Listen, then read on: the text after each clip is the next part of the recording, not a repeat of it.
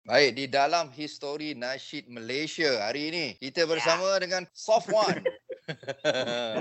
Dan Sofwan. Ya. Assalamualaikum saudara-saudara kita dari Sofwan. Waalaikumsalam warahmatullahi Kita ada Abang Khalid, ada hmm. Fahim dengan Fuzaimi. Fuzaimi. Fuzaimi tu kita nak tahu jugalah macam mana kumpulan uh, Safwan ni tertubuh. Tahun mm-hmm. bila dan macam mana boleh dapat nama Safwan? Asalnya dari UPM Dahwan Nur, kemudian berpindah ke Mustika bawa ambang klasik, uh, kemudian masuk ke Telaga Biru. Masa masuk Telaga Biru itulah namanya ditukar kepada Safwan. Kalau ikutkan uh, 1999 tu dah muncul uh, bersama Telaga Biru tahun 2001. Means kalau tahun ni ni dah 20 tahun lah. Itu dia. Ha, lebih kurang gitu. Oh, lama dah. Nama Safwan tu pula, siapa yang bagi? Nama, oh, nama Safwan ni daripada bekas technician kami. Ha, nama dia Amin Nordin. Okay. Dia dulu technician oh, kami, okay. tapi sekarang dia dah jadi orang-orang hebat dah. so, dia yang memberikan nama Safwan dengan new branding daripada Mustika tu tukar kepada Safwan sampai ke hari ni. Panjang oh. umur dia kumpulan Safwan ni berapa orang? Saya sendiri, saya dan Fauzan, ada saya Khalid, Fauzan, Nasation, uh, Ismail. So kami berempat ni uh, as, anggota asal uh, dan kemudian apabila keluar uh, apa tu kita ambil Hafiz, kemudian keluar Nasation ambil Fuzaimi uh, dan sekarang ni kita ada anggota barulah kita ambil uh, Malik dan juga uh, Fahim. Tapi kalau saya ingat Luan Mawi kan, dulu dekat dalam kumpulan Safwan ni, suara Abang Nasution tu yang paling boleh ingat. Oh ya ke? Yes. Nak kecil-kecil sikit macam tu. Susah hmm. nak tiru lah suara dia. Oh, okay, okay, okay.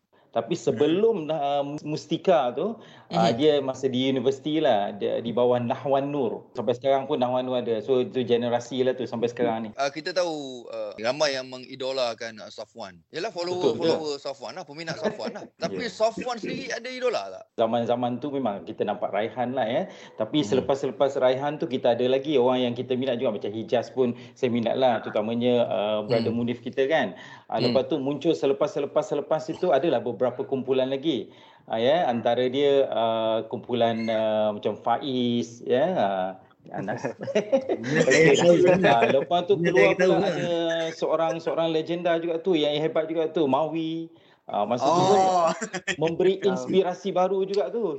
Uh, ya tuan Mawi kita ni.